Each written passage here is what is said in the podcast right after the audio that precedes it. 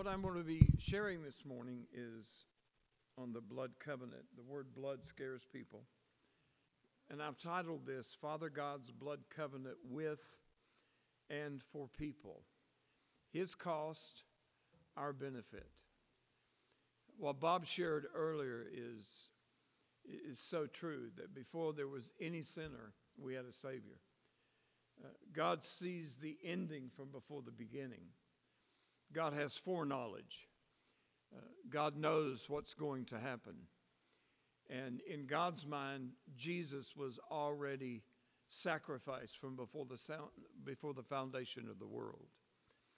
And the reason that we're teaching these things, uh, if you have a Bible and want to turn there, you can. You don't have to.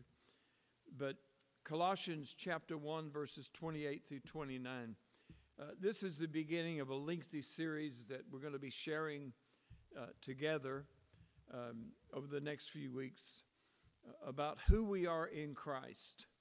Uh, some people call it in Him realities, in Him truths, uh, that we have a position. My position is not in Adam. I was born in Adam. All of us were born in Adam but we've been born again in Christ. We have a new position. The Bible says we are seated together in heavenly places in Christ Jesus.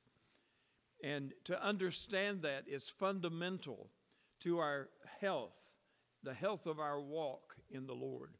Because we have an adversary who, who torments us and lies to us.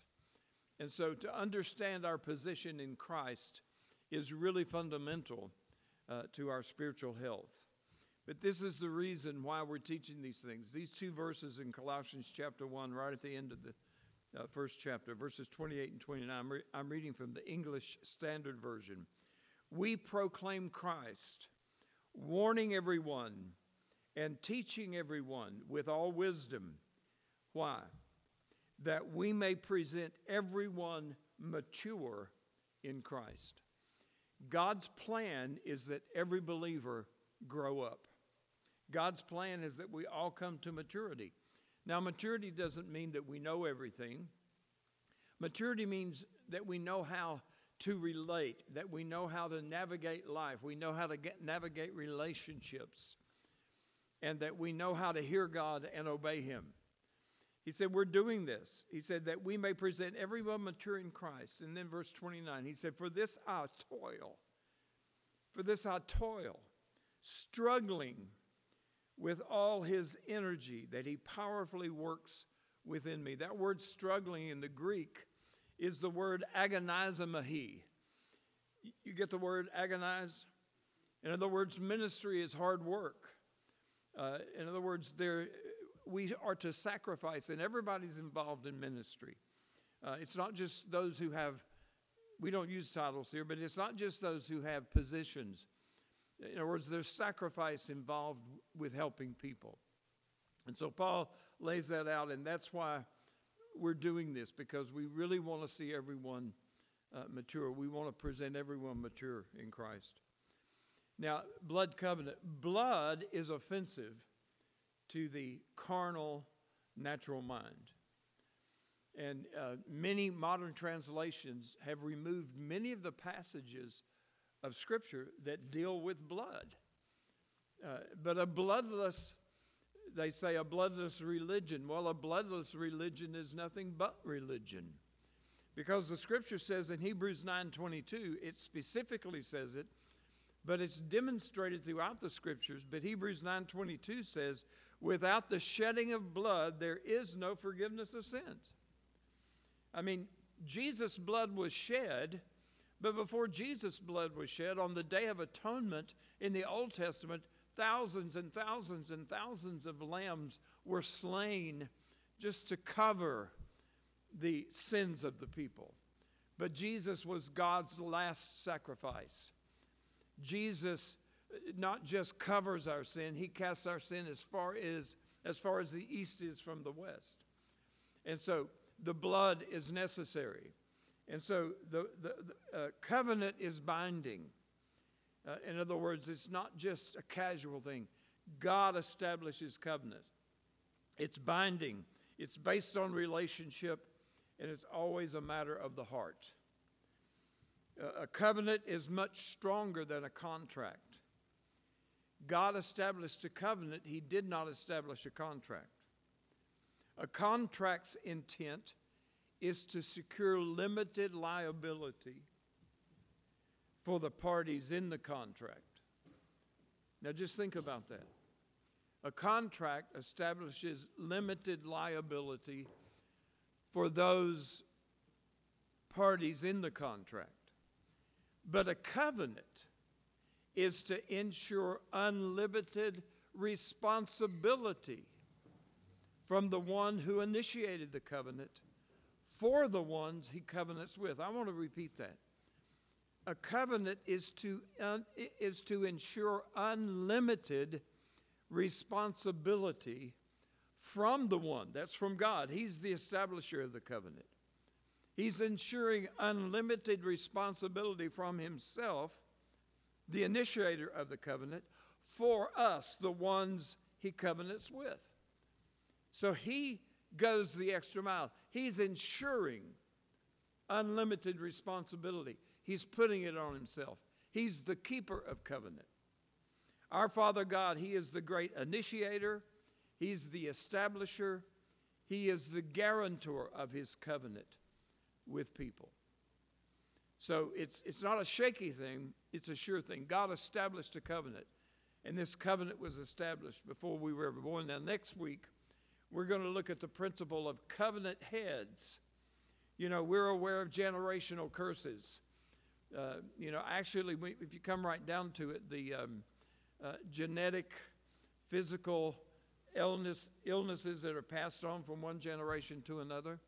Well, God is not the originator of generational curses. God is the originator of generational blessing from one generation to another. And that's what it means to be in Christ. God sees us in Christ.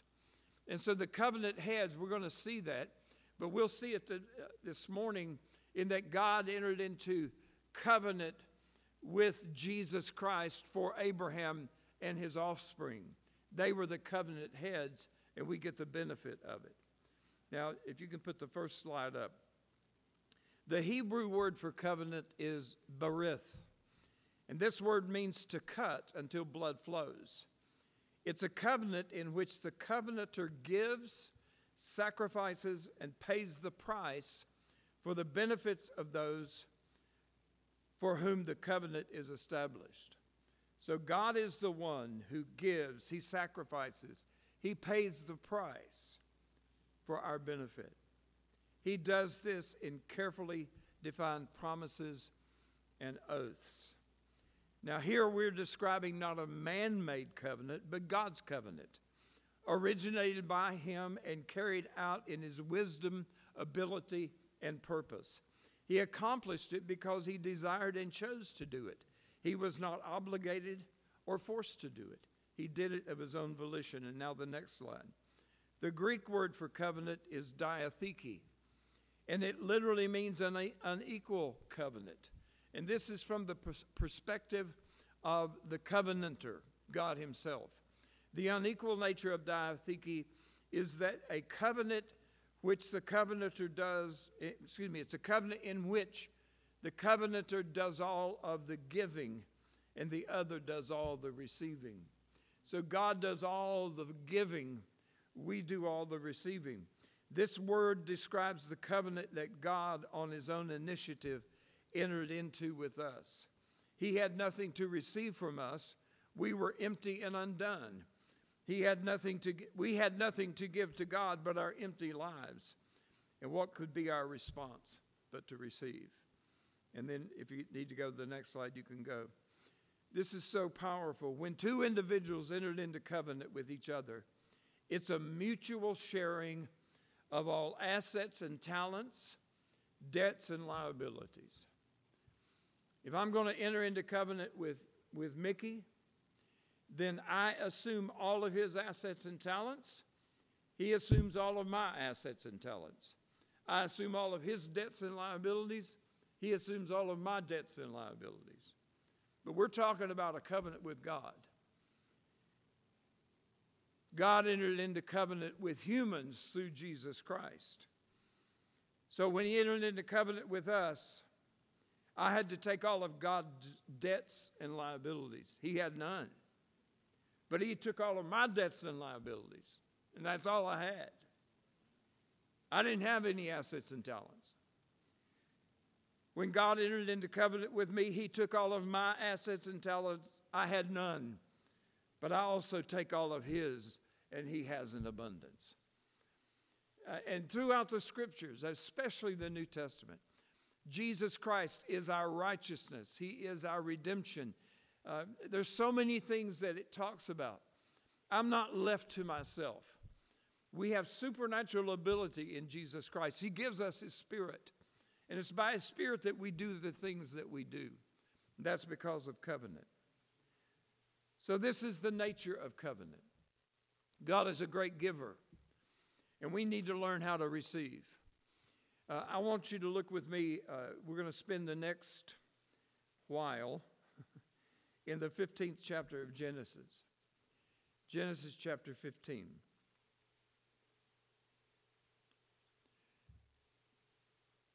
God had dealt with Abraham in the 12th chapter when he called him out of Haran and um, or Ur, excuse me, Ur, Ur, Ur of Chaldea. I think he's in Haran in the 15th chapter. And God had said in the 12th chapter, He said, I want you to leave everything. I want you to leave your family. I want you to leave your father's house. I want you to go to a land that I will show you. He said, I'm going to bless you. I'm going to make your name great. That's not ego. God wants to bless us, and He wants to uh, he wants us to be people that are known, not for ego's sake, but so that others can receive the great God who has put so much into us. He said, I'm going to bless you, and you will be a great blessing. And he says, I will bless everybody that blesses you, and I'll curse everybody that curses you. And he said, All families of the earth are going to be blessed because of you. And the most amazing thing is that in Genesis 12, it says that Abraham left even as God said. In Hebrews 11, uh, I think chapter, eight, chapter 11, verse 8 says that Abraham went out even though he did not know where he was going. That's why the New Testament calls Abraham the father of the faith, the father of us all. That Abraham believed God and it was accounted to him as righteousness, as we'll see here. Abraham was imperfect. You know that. Between 12 and 15, he, he messed up big time. But God had established a covenant. And he's confirming the covenant here in the 15th and in the 17th chapter. But let's begin with verse 1. I'll read it uh, through verse 18 and then we'll make commentary. After these things, the word of the Lord came to Abram. Now, God changed Abram's name to Abraham later, and we'll talk about that next week and it was a significant change. After these things, the word of the Lord came to Abram in a vision, saying, Do not be afraid, Abram. I am your shield, your exceedingly great reward. But Abram said, Now, if you're timid about praying, listen to how Abraham talks to God. Abram said, Lord God, what will you give me? now, God's speaking to him. Don't be afraid. I'm your shield. I'm your exceedingly great reward. And Abram says, What are you going to give me, seeing that I go childless? And the heir of my house is, is this Eliezer of Damascus. Doesn't speak highly of Eliezer, don't know anything about him. Verse 3 Then Abram said, Look, you have given me no offspring. Indeed, one born in my house is my heir. And behold, the word of the Lord came to him, saying, this one will not be your heir, but the one who will come from your own body will be your heir. Abraham is 75 years old. God said, The one who will come from your own body. That means I'm going to have a baby. If God's making me this promise, two more years. And Abraham, you know, he waited, he waited 24 years, 99. He was 99 when Isaac was born. What a man. Anyway. Verse 5 Then he brought him outside and said, Look now toward heaven and count the stars. If you're able to number them. And he said to him, So shall your descendants be. And he, Abram, believed the Lord, and he accounted it to him for righteousness. Then he said to him, I am the Lord who brought you out of Ur of the Chaldeans to give you this land to inherit it. And Abram asked a question. He said, Lord God, how shall I know that I will inherit it? He's bold, he's audacious. God says, I'm the one that brought you out of Ur to give you this land to inherit it. And Abram said, How do I know that I'm going to inherit it?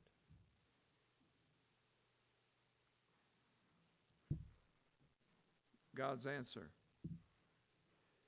So he said to him, Bring me a three year old heifer, a three year old female goat, a three year old ram, a turtle dove, and a young pigeon. We'll talk about that in a minute. And Abraham's response. He goes and he brings all of those to Father God, and he cuts them in two down the middle, and he placed each piece opposite the other. But he did not cut the birds in two. And when the vultures came down on the carcasses, Abram drove them away. Now, when the sun was going down, a deep sleep fell upon Abram, and behold, horror and great darkness fell upon him. Then he said to Abram, Know certainly that your descendants will be strangers in a land that is not theirs. This is God prophesying to him about 400 years of captivity in Egypt. And will serve them, and they will afflict them for 400 years. And also the nation whom they will serve, I will judge, and afterward they will come out with great possessions. Now, as for you, you shall go to your fathers in peace, and shall be buried in a good old age. But in the fourth generation they shall return here for the iniquity of the Amorites is not yet complete. And it came to pass when the sun went down and it was dark, that behold, there appeared a smoking oven or furnace and a burning torch or lamp that passed between those pieces. On the same day, the Lord made a covenant with Abram, saying, To your descendants I have given this land. Now, God speaks end results. He didn't say to your descendants, I'm going to give this land. He said, To your descendants, I give this land. Romans 4 brings out a principle about God, and it's supposed to be a principle in our lives. God speaks of things that don't exist as though they did exist, or God calls things that are not as though they were. And, and that, that's just an amazing. God lives in a different realm and He's brought us into His realm. That's the amazing thing. God has brought us into His realm, into His family. Now, I want to make some commentary on this. First of all, in verse 1, God spoke to Abram and says, Don't be afraid. I am your shield. I am your exceedingly great reward. We'll talk about this more next week on a, in a covenant between David and Jonathan. In covenant, God establishing covenant, God gives himself first. That's repeated in the eighth chapter of Romans, verse 32. It says, God who did not spare his own son, but freely gave him for us all, how shall he not with him also freely give us all good things. God gives himself first. Jesus gave himself first. And, and the, the provision that comes in Christ comes after Jesus gives himself. So he tells Abram, Don't you be afraid. I'm your shield, I'm your protection. He also calls himself his shield. Or David said, God, you're my shield. You're the glory and the lifter of my head. God's our protection, our shield. He said, I'm your shield and I'm your exceedingly great reward. Verse 4 God says to him, This one will not be your heir, but one who will come forth from your own body. God gives audacious promises. Like I said, Abram was 75 years old when God said this to him. And then, verse 5 Then God took him outside and he said, Look now toward heaven at the stars, if you're able to number them, so shall your seed be. God wasn't telling him you're going to have as many children as there are stars. He was saying, just like it's impossible to number the stars, it's going to be impossible to number the children that are going to come forth from you. Now, the astonishing thing is that God was not just talking about the Jewish race, the natural seed of Abraham, He was talking about the spiritual offspring of Abraham, those who would be in Christ, that we will look at in the third chapter of Galatians a little bit later. Because Abraham is the father of us all, not naturally speaking, but spiritually speaking. And so he said, just like you can't number the stars, you're not going to be able to count the number of children you're going to have. In verse 6, he believed the Lord and it counted him for righteousness. There are three places in the New Testament that it talks about the righteousness of faith. That Abraham was not declared righteous because of the law, but it was the righteousness of faith. And it's simply this when I believe God in relation to what He's saying in covenant, when I believe on the Lord Jesus Christ and I'm saved, then I'm brought into right standing. Righteousness means right standing. I can give you thousands of reasons why I don't deserve right standing with God. I was ugly, ugly. I was born ugly, born in sin. A plague has plagued the human race that can only be fixed by the blood of Jesus Christ. And my sin manifested abundantly in so many perverse ways. So there was nothing about me that deserved right standing with the Creator. Of the universe. But he saved me. At the, at the age of 22, the Bible says if any person is in Christ. He is a new creation. All things have passed away, all things have become new. And if it goes further down in 2 Corinthians 5, it says, We are the righteousness of God in Christ. We're not righteous in our own works. We're righteous because it's been imputed to us, it's been given to us as a gift. Abram was declared righteous. The amazing thing here is that God is only is not only talk. Well, I, I just said that a minute ago. Abram believed what God said, as staggering as it was. And actually, Romans 4 says that Abraham did not stagger at the promise of God through unbelief, but he was strong in faith, giving glory to God. Now, verses 7 and 8. I, I, love this. God, God just says in a few words all that Abraham needs to know. He said, I am the Lord who brought you out of Ur of the Chaldeans to give you this land to inherit it. God is saying, I, the Lord, am the one who brought you this far. Just trust me. Just trust me we find ourselves in a pickle. We find ourselves in situation. We find ourselves with our backs to the wall. We find ourselves in situations we just don't see any way out. And if we would just listen, the Lord would say, I'm the Lord that brought you out of whatever He brought us out of to this place. Just keep trusting. Just keep trusting. In verse 8, and Abram says, How shall I know that I will inherit it? You would think that Abram would say, God, because you said I'll inherit, I'll inherit. But Abram asked the question. He's audacious. How shall I know? How do I know? Simple question. How will I know that I will inherit? And God gives a simple answer that we don't understand because we don't understand covenant. What's God's answer?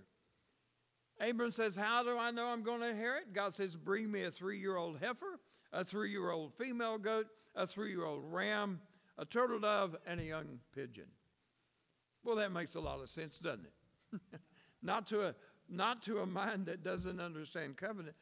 Simple response of Abraham in verse 10 He brought all of these to him. He knew God was speaking covenant. He not only brought all of them, but he cut the animals down the middle and he put half here and half here. He did not split the birds. The birds came and they tried to eat the meat. This was the meat of the covenant where blood had been spilt. God leaves our part, for us to play. Birds are often, through the scriptures, a type of our adversary. And it's our responsibility to be submitted to God to resist the devil, and he will flee from us. So Abram split the animals, made a passageway between them. Abram knew that God was speaking covenant because in ancient times, when people entered into covenant, two people entering into covenant, they would lock arms and they would walk between the covenant meat and they would speak the terms of the covenant. Because you're in covenant with me, you will have this. Because you're in covenant with me, I guarantee you this. And there would be a mutual sharing of hearts and lives, of selves and possessions. So, this is God entering into covenant with Abram. Verse 12. Now, when the sun was going down, a deep sleep fell upon Abram. And behold, horror and great darkness fell upon him. What's happening here? God had to, had to put Abram to sleep and provide a substitute for him. A holy God, hear this, a holy God who dwells in unapproachable light cannot enter into covenant with sinful humans. There has to be a substitute. There has to be a substitute. That's why the high priest on the Day of Atonement, year after year, he had to go in with the blood of bulls and goats. The blood of bulls and goats were a substitute for the people of Israel. But Jesus was the final substitute. He was sacrificed. And here, God puts Abram to sleep because he cannot enter in directly enter into covenant directly with a sinful human. There has to be a substitute. Verses 17 and 18. It came to pass when the sun went down and it was dark that behold there appeared a smoking oven or furnace and a burning torch or lamp that passed between those pieces. So you don't see God the Father and Abraham walking between the pieces. You see a burning furnace, excuse me, a, a, a, uh, a smoking furnace and a burning lamp. And it says, On the same day, the Lord made a covenant with Abram, saying, To your descendants I have given this land. What is the smoking furnace? Hebrews 12 29, our God is a consuming fire. That's God the Father. He's one of the covenanters. And what about a burning lamp? The word is a lamp to our feet and a light to our path. Psalm 119, 105. Jesus is the word made flesh. Jesus was the substitute and was the other covenanter that God provided for sinful Abram. God the Father and God the Word, Jesus, entered into covenant with each other for Abraham and his descendants, both natural and spiritual. God entered into covenant. God the Father and God the Son entered into covenant with each other for Abraham and for us. All the way back in Genesis chapter 15. And it was fulfilled when Jesus was sacrificed on the cross. Now let's go to Galatians chapter 3. This is such a powerful. We have to understand my identity is not uh, born in Tennessee. My identity is not white man. My identity is I am in Christ. And we've got a world that has gone crazy about all sorts of wrong identity. And this verse, these verses lay it out. Galatians 3, beginning with verse 16. Now to Abraham and his seed, notice it's a capital S if you're looking at the New King James, but other translations as well. Some say descendant, others say offspring. Now to Abraham and his seed were the promises made. Why is it capitalized? The next part says it. He does not say, and to seeds as of many, but as of one, and to your seed, who is Christ. So the promises were made to Abraham and to Jesus. Then, verse 26 For you are all sons of God through faith in Christ Jesus. Let, let, me, let me deal with the gender issue. Did you know in the New Testament, every believer is called a son? And the whole body of Christ is called a bride? I'm part of the bride of Christ. I'm not. I, how can a male be bride? Because that's the way God sees me. We're all sons of God. There's no reference. The only reference to the, in the New Testament to daughters is quoting Old Testament. But we all come into sonship in the New Testament. We're sons of God through faith in Jesus Christ, and we're all part of the, body, the bride of Christ. For you're all sons of God through faith in Jesus Christ. For as many of you as were baptized into Christ have put on Christ. Baptized into Christ is not even talking about being immersed in water, it's talking about the Holy Spirit taking us when we're born again and placing us into Jesus Christ, our new position. My position is I am in Christ. That's my position. I am in Christ. Listen to verse 26. In Christ, there's neither Jew nor Greek, there's neither slave nor free, there's neither male nor female for you are all one in Christ Jesus. We could also say there's neither black nor white, there's neither Asian uh, nor whatever else. We're all in Christ. That's my identity. Uh, it, it's been said this way there's, there's, only, there's only two races saved and lost. We all have equality in Jesus Christ. Now listen to verse 29.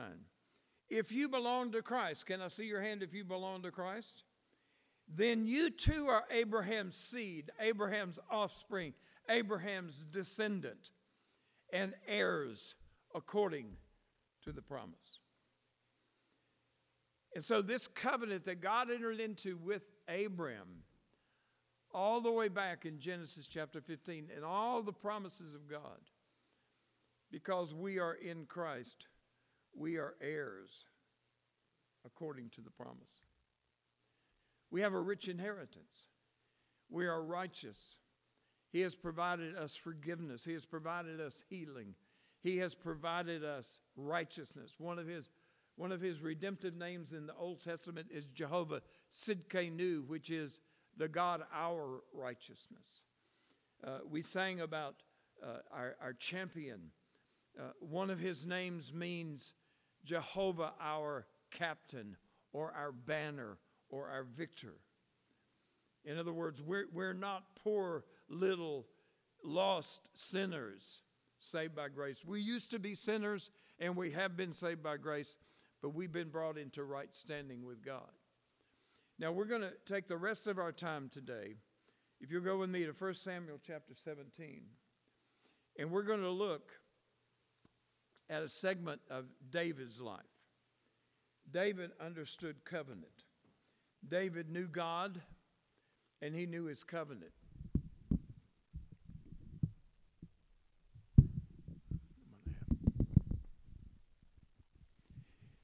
This is a, a Bible story that uh, is a true story. it, it, it amazes me how people just, you know, sweep away the Bible and, and say that, you know, that's, that's not accurate. David didn't really kill Goliath. Jesus didn't really walk on water. Uh, the children of Israel, the Red, split, the Red Sea was not really split. Adam and Eve just, uh, just a fairy tale. Well, I tell you, it's easier for me to believe that an intelligent God would create people than it is for me to believe that I, you know, emerged over time, evolved from tadpoles. I just can't swallow that. It takes a whole lot more faith to believe that. It takes blind faith to believe that. It takes enlightened faith to, enlightened faith to believe what the Bible says. So, 1 Samuel chapter 17. I, I'm going to tell part of this and not read the whole chapter we have a situation here. I want to I want to read verse 1 though because this gives us the whole key to the thing. But because Saul was an ungodly king and he was leading the children of Israel, he didn't know this. Verse 1 The Philistines, Philistines gathered their armies together to battle and were gathered at Socoh which belongs to Judah. So they were contending for territory that already belonged to them.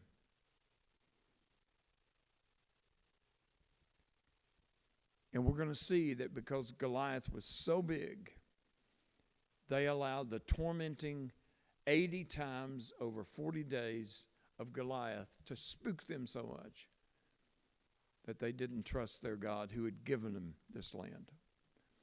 And so, what we've got is on one mountain, you've got the Israelites, on the other mountain, you've got the Philistines. And so, every day, they would send out Goliath, the Philistines would.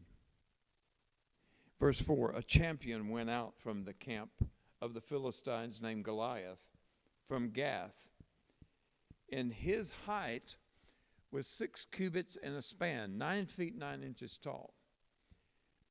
He would wreak havoc in the NBA. nine feet nine inches, that's a tall dude. He had a bronze helmet on his head, and he was armed with a coat of mail or armament, and the weight of the coat was 5,000 5, 5, shekels of bronze, which was 125 pounds.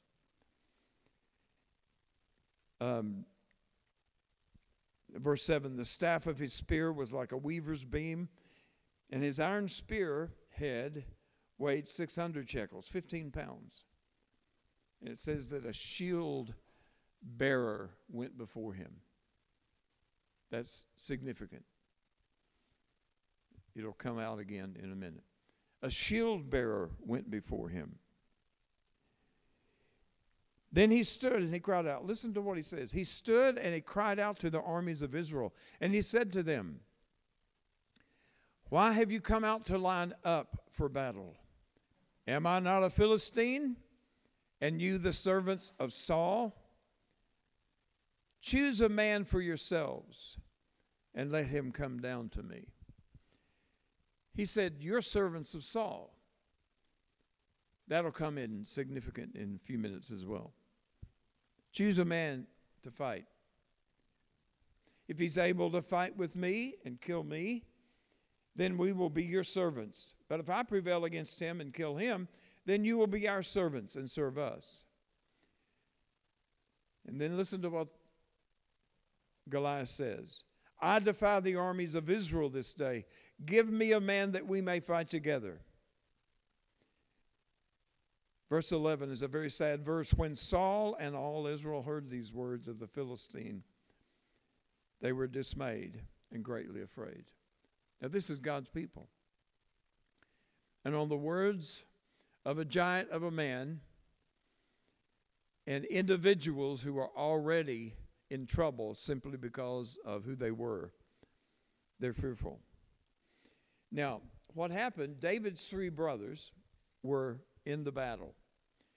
And so David was back in the sheepfold. So David's father tells him, I want you to go. I want you to take some food to your brothers. And so David goes and he takes some food to his brothers.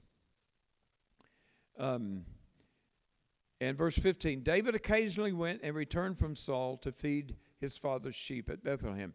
Verse 16 And the Philistine drew near morning, excuse me, drew, drew near and presented himself 40 days, morning and evening. So 40 days, two times a day, 80 times, we got this giant Philistine tormenting the children of Israel. Have you ever heard the same thing over and over in your mind? You know, I don't know if you've heard this. I remember as a fairly new believer, I was single. I was I was genuinely born again. I loved God, but man, I was struggling. I had no idea that the thoughts that come to me is my adversary lying to me. And I won't go into the details of it, but I called a friend, a man I had just met a few uh, several months before. I called him and he told me, he gave me scripture in 2 Corinthians chapter 10. Uh, even though we walk in this physical body, the weapons of our warfare are not physical, but they're mighty through God to the pulling down of strongholds. What's a stronghold? A stronghold is a thought that has a stronghold on you. And it goes on and says, casting down imaginations or images, casting down imaginations and every high thing that exalts itself against the knowledge of God, and bringing everything captive, every thought captive to the obedience of Christ. And when he shared that with me and I began to act on that, it set me free. And, and, and, and, I, and I begin to speak against those and I begin to say, No, in Jesus' name, I will not take that. And so, what we've got here, we've got a tormenting giant tormenting the armies of Israel day in and day out, 40 times, 40 days, 80 times. And they do nothing about it. But let's see what David does. In verse 20, David rose early in the morning, left the sheep with the keeper, and took the things and went as Jesse had commanded him. And he came to the camp as the army was going out to the fight and shouting for the battle. For Israel and the Philistines had drawn up in battle array, army against army. And David, le- David left his supplies in the hand of the supply keeper, ran to the army, and came and greeted his brothers. Then, as he talked with them, there was the champion, the Philistine, Goliath of Gath, coming up from the armies of the Philistines. And I don't know if it's Philistines or Philistines, but I've pronounced it both ways today. Take your pick. And he spoke according to the same words. So David heard them. So Goliath says, I defy the armies of Israel this day. Send out a man to fight with me. So David heard them. Let's see what David did. And all the men of Israel, when they saw the man, they fled from him and were dreadfully afraid. So the men of Israel said, Have you seen this man who has come up? Surely he's come up to defy Israel. In verse 26, David spoke to the men who stood by him, saying, What shall be done for the man who kills this Philistine and takes away the reproach from Israel? For who is this uncircumcised Philistine that he should defy the armies of the living God? Goliath called it servants of Saul. He called it armies of Israel, but David said the armies of the living God. And he referred to Goliath as an uncircumcised Philistine. God said in the 17th chapter of Genesis, He said, I'm going to give a sign of the covenant, which is circumcision. And every male who has not been circumcised, he will be cut off from his people. David understood the covenant. David understood that this Philistine, no matter how big he is in stature, he's not bigger than the living God. We have a covenant with God. God has entered into covenant with us.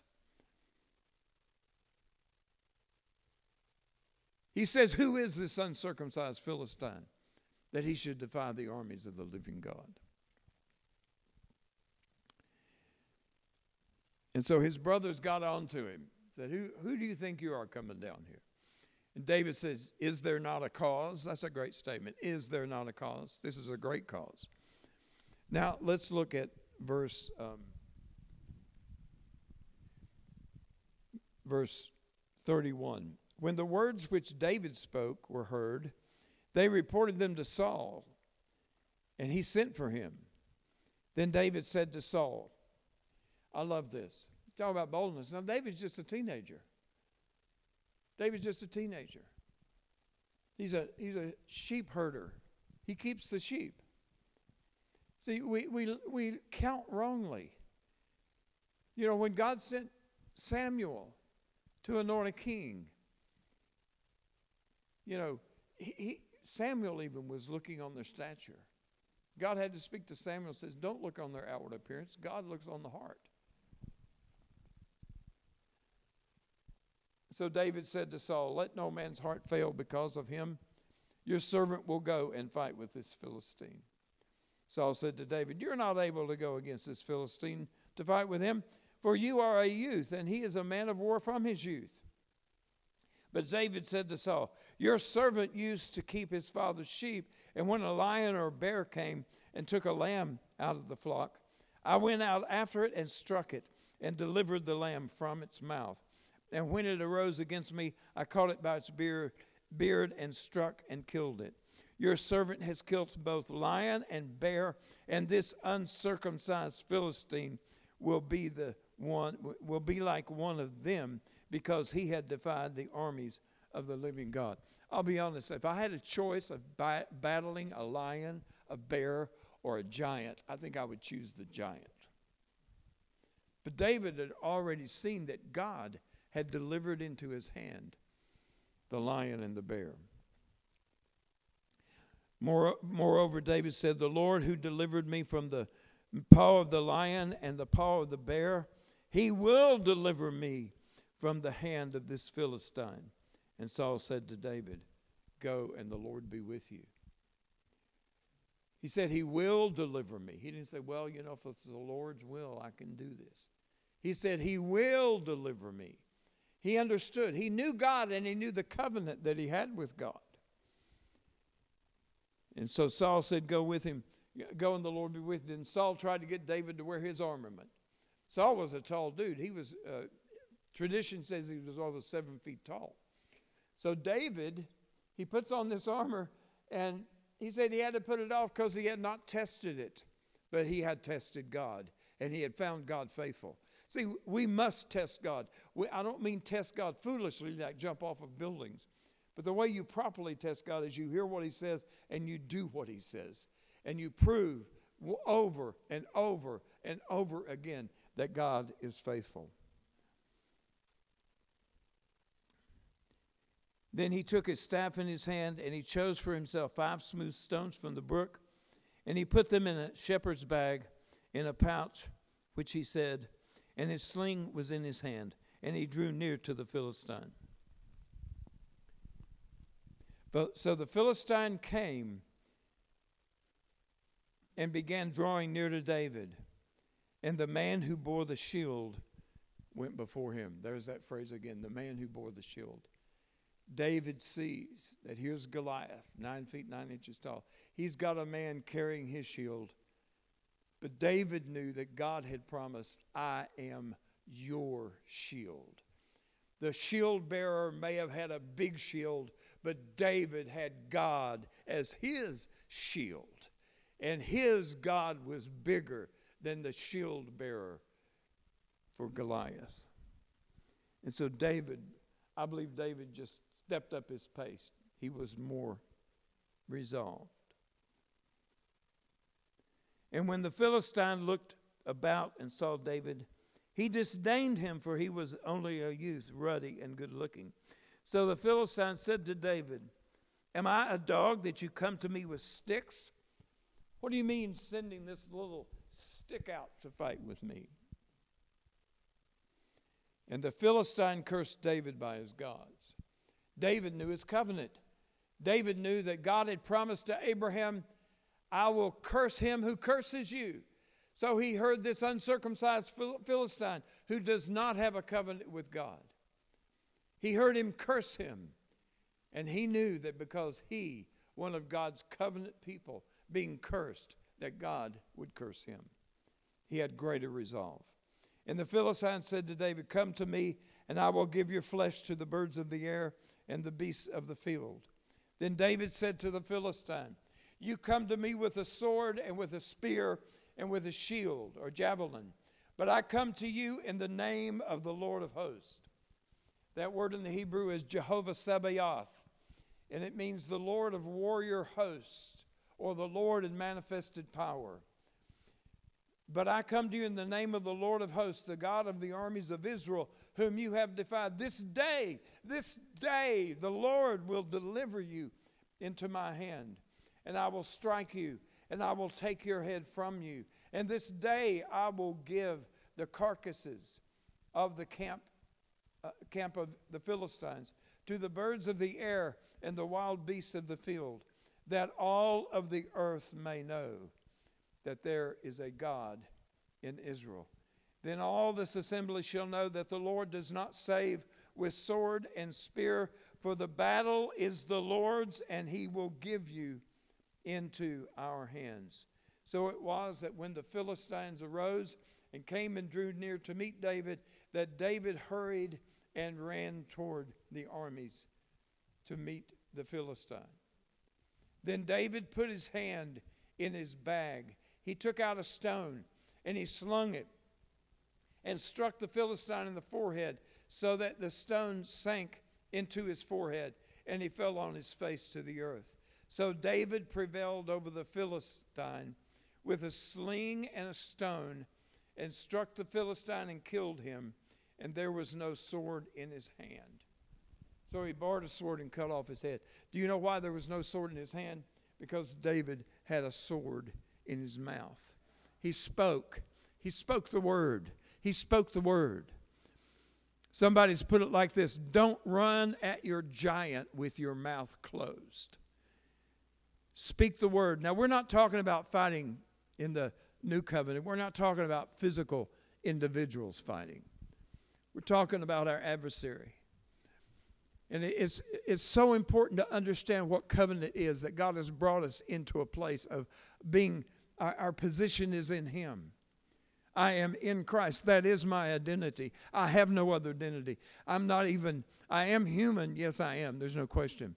But this place is not, is, is not what holds me. My citizenship is in heaven, according to the New Testament. My citizenship is in heaven. I'm of the family of God. And God is building His church out of every tribe, every kindred, out of every race, out of every ethnos, nation. And we're all brothers and sisters, and we're all in Christ equally. And we get caught up in the clutter that the world wants to put off on us. But our position is in Christ. David's position was that he was a covenant man. He knew his God and he knew his covenant. Now, how do we apply this? Learn the voice of the Father and learn the voice of the adversary and learn all the minutiae of thoughts that come to our mind and scoot them aside. Back when I learned how to bring my thoughts captive, I was, I was young. I was a new Christian. Thoughts were coming to me. Nita was working as a nurse at the time.